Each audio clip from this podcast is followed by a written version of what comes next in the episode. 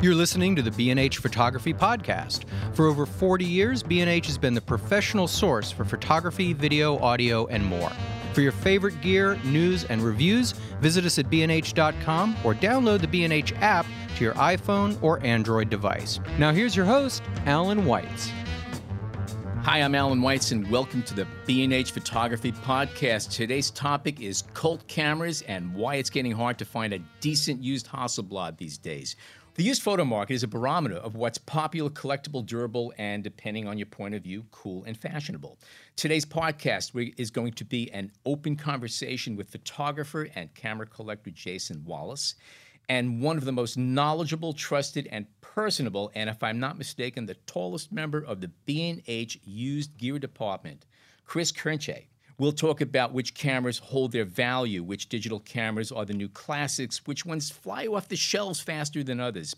And we're also going to talk a bit about what goes on behind the scenes when it comes to checking out equipment, pricing gear, and what to look for when you're purchasing used cameras, lenses, and whatever else might be in the photo department. Uh, we're also going to talk about trust and reputation, which is really, really also an important part of the game. Chris, let's start with you. Mm-hmm. Who are your customers? I, I, know that they're pros, amateur students. We get people from all over the planet here.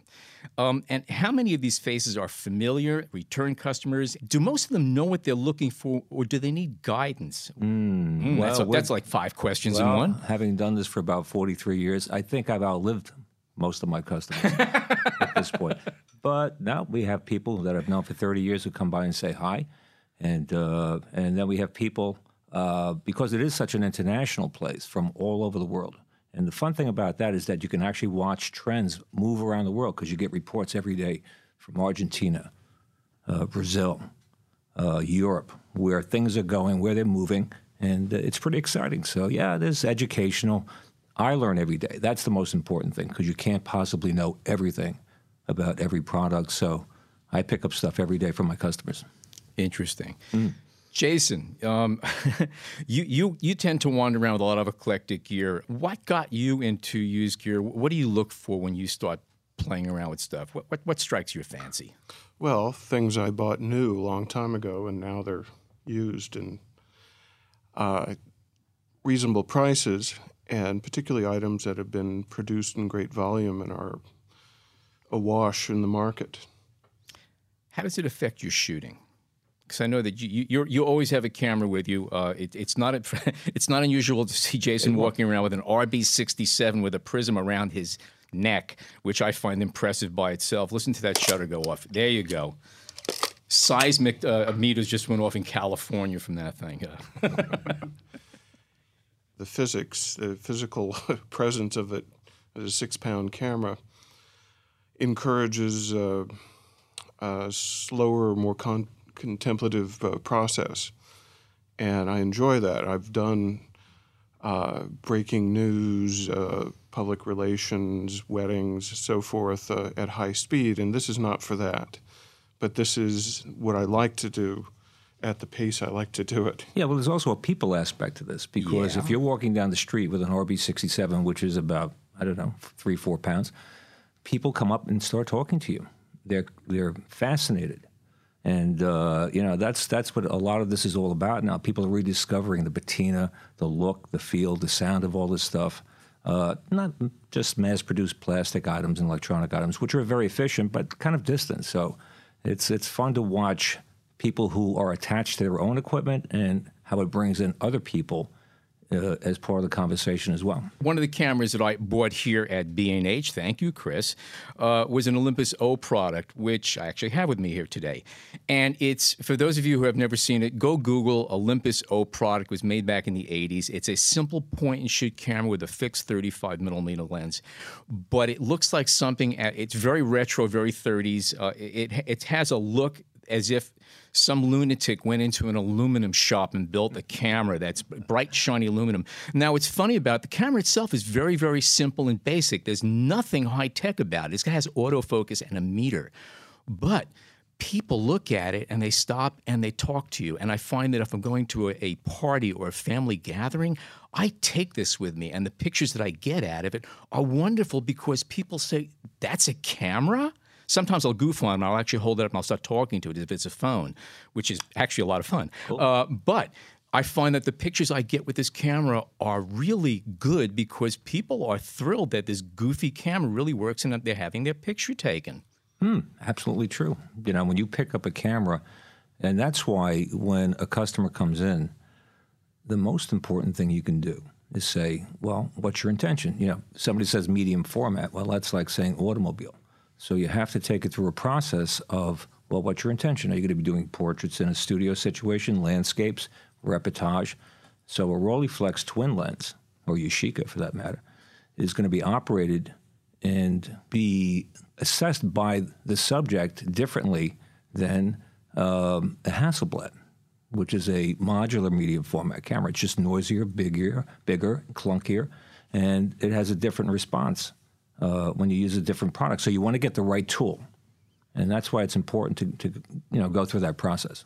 One of the things I noticed is that if I walked into the used department three years ago, two and a half years ago, there were a lot of Hasselblads on the shelf of all different types. Yeah. Now I walk in there and there are very few of them. Yeah, you know, it- it's been an interesting dynamic, and I don't want to say, um, you know, Nostradamus, but I said about five or six years ago, I said people are going to get inundated with electronic imaging, and they're going to look for something different, and the different thing generally would be some type of film camera. And over the last three or four years, it's been a building swell of uh, demand for uh, film type products. Now, the Hasselblad, being the star of the show, gets a lot of the social media talk. So, as we started to ramp up, people talking about film photography, uh, a lot of this is shared on social media. And I've noticed that specific items, Hasselblad, Rolleiflex, premium stuff, Leica, gets sucked up first. People love this stuff, and it's great. So, yeah, we cannot supply demand now. That's how how how much it's grown after the last two and a half, three years. Now, you, you used the film word a few times, and when you buy these cameras, specifically a, a Hasselblad or a Mamiya with an interchangeable back, we now have relatively affordable digital backs to go along with many of these cameras, including your RB. Uh, if you if you really wanted to talk about eclectic, an RB67 with a digital back, that's pretty eclectic. Uh, but it's possible and it's doable. So we're not only talking film here, we are talking digital. And and while I have the word digital on my mind, what about digital? I know that we think used department, you think film, but the truth is we have a lot of digital cameras that are also here right now uh, in the use department. And, and there are advantages to that too, because uh, as, as we all know, digital co- cameras come out far more frequently than we want to admit sometimes. I know the Nikon F3 film camera was produced for 26 years, relatively unchanged. Now, three years is a long time for a cycle of any camera before it's a, a new replacement camera comes out. Now, it doesn't mean that the one it's replacing it is suddenly not a good camera. The other one, the new one, might do things better and usually does, but not always. But I think there's some advantages right now also if you if you're on a budget or you're a student or you say you're you're doing something experimental and you don't want to destroy something that cost five, six, seven, eight thousand dollars or even three thousand dollars or two thousand dollars. There are some good digital alternatives out there too. So how many people are coming in looking for digital cameras? Is it much as film or or is it equal, less, more? Oh no! I mean, the big mover is digital, and there's so much interest. There's so much new product, mirrorless cameras and DSLRs and point and shoots and stuff. Although uh, a good phone is knocking off a lot of the snapshot business. Um, uh, but a funny story: uh, one of my customers who I've known for 30 years came in yesterday, and he bought maybe his 15th Nikon D200, which is maybe an eight-year-old camera now, and it cost $219 and, and it was mint condition, and it does exactly what he wants, and that's why he buys them. And then, of course, we have the latest technology. We have D810s. Uh, you know, if you can save money, uh, you know, five hundred, a thousand dollars on a on a package, hey, that's what people want to do, and people know that there's a shelf life. They'll keep the camera for a year or two, you know, maybe longer, but basically, you flip out before you know you, you go into a catastrophic uh, financial nosedive, and that happens with electronics in general. So, Sure. yeah. Absolutely. Absolutely. Jason, I, I know that usually you shoot film. Digital also? Are you are you still shooting digital? Oh, sure. For for uh, color. Uh, I was a custom printer in a color lab, and I, I know analog color printing well enough to appreciate not doing it. uh, much prefer to do it electronically. You can make nonlinear edits that we dreamed of, that we used masks to make, sort of, uh, in the film world, and still couldn't match the flexibility and the re- reversibility of electronic uh, editing. I know I've seen what you walk around with as far as older classic film cameras. What about digital? I, I, have you gone into any of things? Is there like anything to- you've bought? I like to buy uh, pro digital cameras, Canon uh, 1DS series, uh, several years behind because the price plummets. And you can still get uh, professional performance that's very usable today. Yeah, if there's one bit of advice though, that's what I would tell my customers. You know, value shoppers, people are interested in buying stuff. Uh, yeah, if you go one or two generations back, you're getting a phenomenal camera at a sometimes a third of the price it was selling brand new. So a two thousand dollar camera could be six, seven hundred dollars. That's commonplace now. That money you save, you can put into a better lens, which is really what it's all about. Ultimately, getting good glass and a good good sensor. I'd also imagine that with the advent of mirrorless cameras, that's also changed the used market a lot as far as what people are looking for and shopping for. Correct me if I'm wrong. No, you're right. Yeah. Yeah, but it's it's it's funny how expectations are created. Now we have a, you know, every major manufacturer. Well, not everyone, but uh, you know, a lot of the manufacturers make them. But then you see people put these big lenses on uh, these little bodies, and you know, so part of what I've learned is that you know, when a customer comes in, you counsel them. You go, well, what what's your goal? Are you going to do sports or nature? We're going to put a big um, you know, super telephoto or zoom on it. And I said, well, maybe you should consider a, you know, maybe a more compact uh, DSLR. So again, everything has a place, and you know, part of the job here at B&H is really to to help the customer through the process. And uh, yeah, it has changed. You know, let's face it. Who, who wants to walk around with four or five pounds of camera equipment when you can do a pound or pound and a half in a little bag? It's phenomenal. Right. It's a Leica-esque concept, which uh, is what, what I really like about it. Speaking about Leica, one of the things I noticed um, is that for a long time, Leica is known as rangefinders and uh, predominantly the M series cameras, but they also made some extremely good reflex cameras that were discontinued, film cameras. And the lenses that were made for these cameras were really excellent. And for the longest time, you could buy them by the pound because the cameras were gone. Everyone went digital, and we have all of these wonderful lenses sitting on the shelves that you could buy for peanuts. Now, with mirrorless cameras and an adapter, and most uh, adapter manufacturers are making Leica R adapters to go with pretty much all of the cameras that are out there. These prices are now going up, and a lot of people are saying, hey, I could have some really excellent glass for any camera that I own, even if I switch from one brand to another from time to time. All I need is an adapter, and now I could take my lenses with me. And I think it's an important thing. If you look at what's available for lenses right now, and I know that I, I, I can't walk into the store without stopping at the sales counter and just looking to see what's there and used. And, you know, I'm a sucker for these things, and I often end up buying things. Uh, Chris, you're going to pay You're, for this. you're one of our best customers, Alan. Me too. the way. I think we're all guilty of that. Um, but I, I think that that's also an important thing for uh, a, a beginner and even a pro, somebody who's been shooting for a while. There, there are some really wonderful, I hate to say bargains, but you, you could save money and get some really very, very good equipment by shopping in the used. And again, you're not stuck into one particular. If you own a Nikon or a Sony or a Pentax or Canon, whatever, you're not lo- locked into any one brand. I think it's an important note uh, for these kind of things. Well, you know, Canon, you know, with the DSLR video aspect of it, really is what got this thing going. Uh, you know, on the 5D Mark II, and uh, then all of a sudden, all the premium glass Zeiss or Leica, Nikkors were being utilized more because a manual lens, in many cases, is a lot easier to do use for videography and, and, and, and control. So that ignited the market. Now, of course, we've got a, a whole new era of mirrorless compact cameras where it's reignited again. So the demand, once again, for practical reasons or aesthetic reasons or whatever is really going off the charts. So it's hard to keep up with it. So yeah, it's pretty amazing.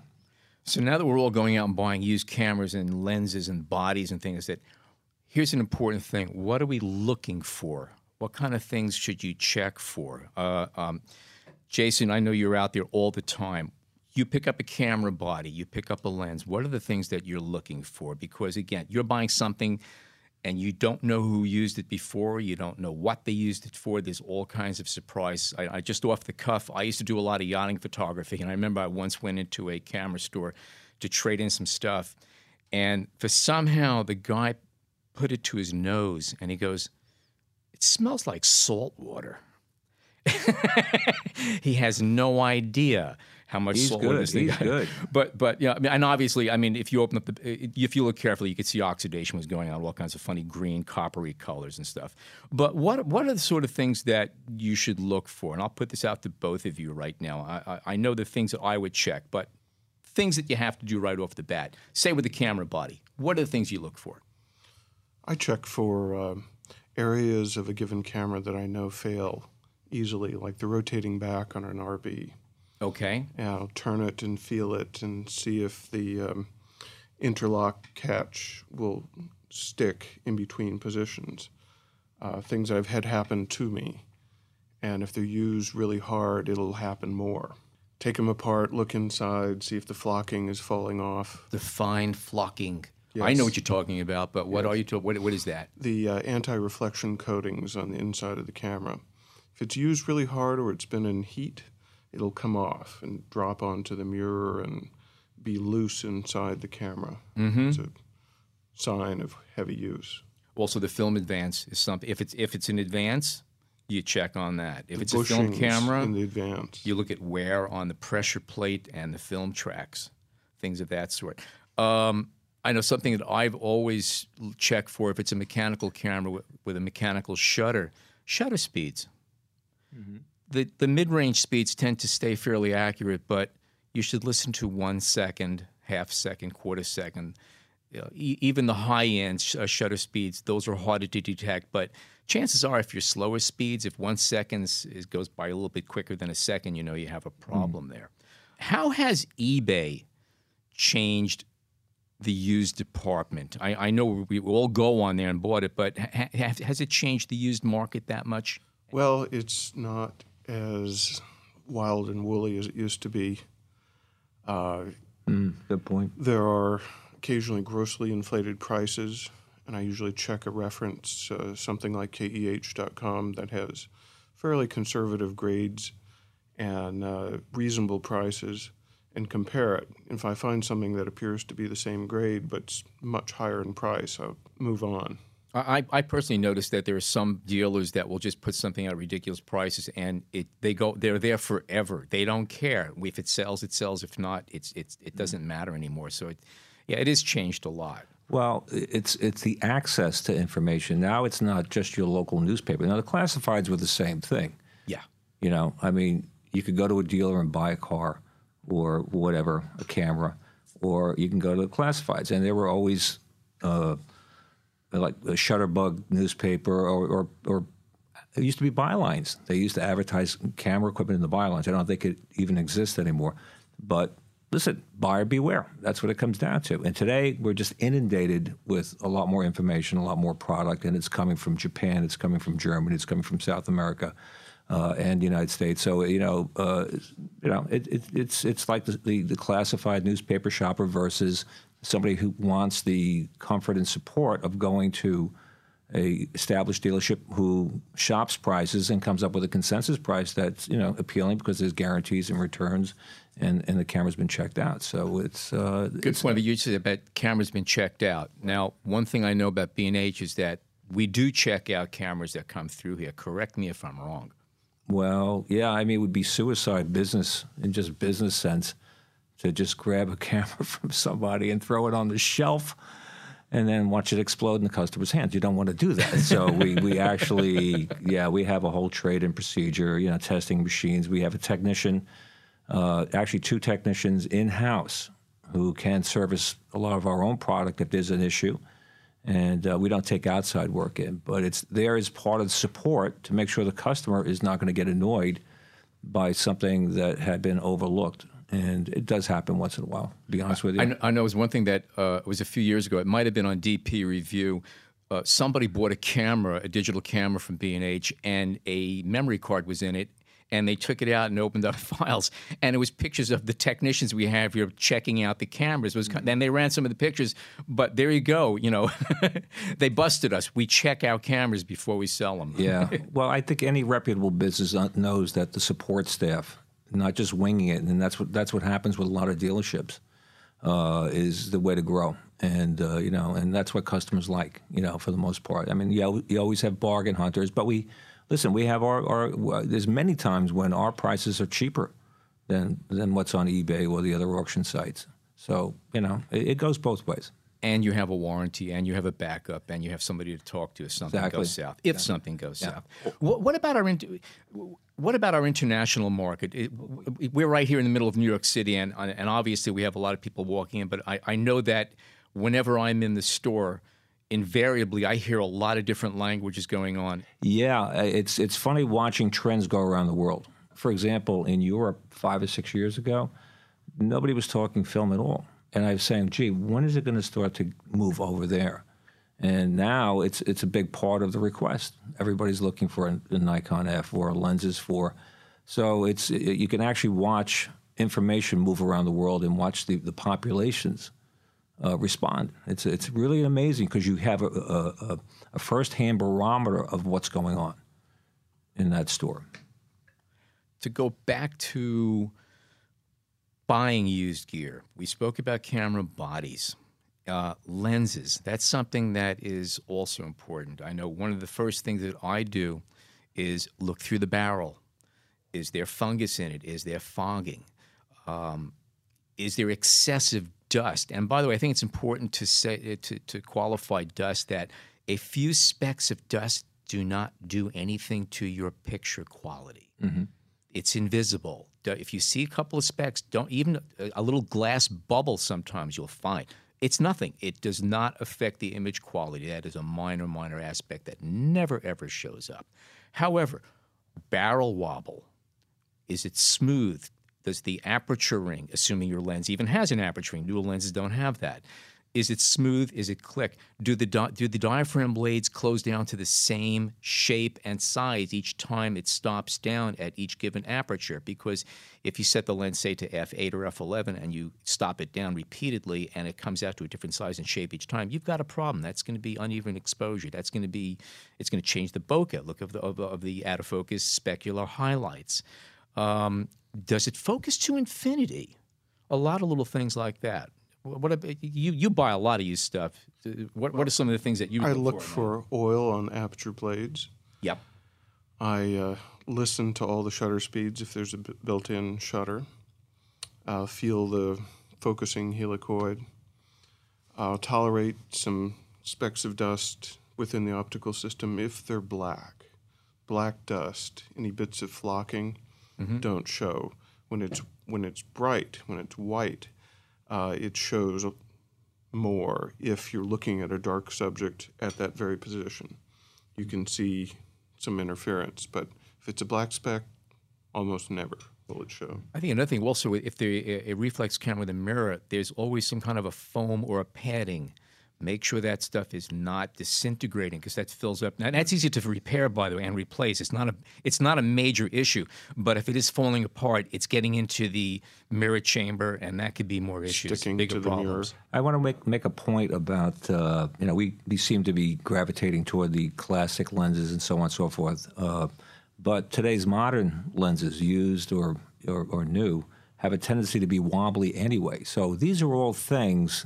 If you come in looking for a 75 to 300 zoom for your Nikon or Canon, uh, I mean, if you're looking around, uh, you know, a lot of these lenses, the autofocus lenses, are built in with a some amount of play. That's true. So, Very true. So you have to know what's considered normal or what's excessive. Within reason. Exactly. What's within and you have a lot more complexity. You have stabilization systems now. Mm-hmm. Uh, uh, so you know you got to be on your game. Obviously, but if you have a digital camera, you can check the the. That's the, the other great thing about digital photography is that you can see the image immediately.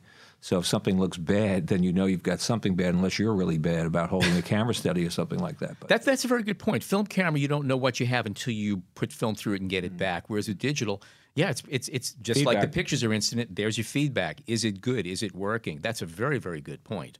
So you could do a lot of checking in the store or right up front before without having to go through too much trouble. I mean, the worst thing you want to do is buy a camera and go out on a vacation or do go to any kind of an event that's that's going to be irreplaceable and find out that you got a turkey. Uh, you just don't want that. That's the last thing you want. Mm, It happens even with new lenses. I mean, Sure. to be honest with you, there's a certain small percentage that. But again, part of it is if you're an experienced photographer and experienced with a lot of equipment. Uh, yeah, you could you could kind of if you're looking privately to buy stuff, uh, you know, you can you know may be able to avoid problems. But you know, again, dealing with a reputable dealership, that's all done for you, and uh, you know that saves a lot of time, effort, aggravation and uh, you know countless uh, dollars. And uh, yeah, Good point. Um, for anybody who's looking, this is one of those little oddball things for checking out. If you're ever looking for a twin lens reflex camera, something you could check, something you should check is when you focus a twin lens reflex, the two the lenses go back and forth from the camera body, and when you come to infinity, the entire lens board should come to rest evenly if the top or bottom mm-hmm. or left or right side reaches the camera body and one of the surfaces isn't. That camera has most likely been dropped and you're not getting a, a true focus. You're not getting an accurate focus and you may not be getting infinity. So that just for that's a very specific thing for a twin lens camera. You always should check that out. I know I recently saw one that somebody said had a beautiful camera, it was Rolleiflex. It was beautiful it did it was not true though mm-hmm. and the person who bought it said you know i didn't see that and they brought it back yeah, yeah. Well, there's a million things. It's like taking a watch apart. You know, that's how a lot of these cameras are. i don't recommend so- taking watches apart or cameras because there's a lot of little things in there. So, but yeah, that's why you want people to make sure everything's working properly beforehand. So, that's my advice. um, jason you've been buying and using a lot of used gear for a long time now do you depend on specific dealers or people are there certain people you go to and, and how do you judge the source of your gear because there has to be a certain amount of trust there Well, yes, uh, keh.com I've used before they were .com uh, when I was a teenager, and that was a long time ago. So I, I use them as a reference. I, I buy things I don't want to gamble on from them directly. I've been in this uh, line of work for so long that what used to be a uh, bricks and mortar situation is now morphed into a dot com. So there are lots and lots of old time reputable dealers who go on, uh, who are on on the internet now because that's how you reach your your your uh, your customers and new customers. You know. What about selling gear? Uh, I'm a photographer and I have gear I want to sell. Um, I, J- and Jason, I'm sure you have plenty of stuff that you've bought and sold also. What do you look for? What, what can you expect as far as return on these items? Well, I, I take into mind uh, how much money I've made with them, for one thing, and how much uh, relative value is left in it, in the item. And uh, particularly if I haven't used it for five years, I'll move it on. It's good to move on. If you hold on to any electronic item too long, it's going to depreciate down to virtually nothing within three or four years. Well, this was a terrific episode. Um, thank you, Jason and Chris and John, our producer, and Jason, our engineer. We have dual Jasons here. I think this is a unique. I, we never had that happen uh, before. For more photo news and reviews, check bh.com slash explora. Follow us on Twitter at bhphotovideo and email your questions to podcast at bhphoto.com. My name is Allan Weitz. Thank you so much for tuning in today.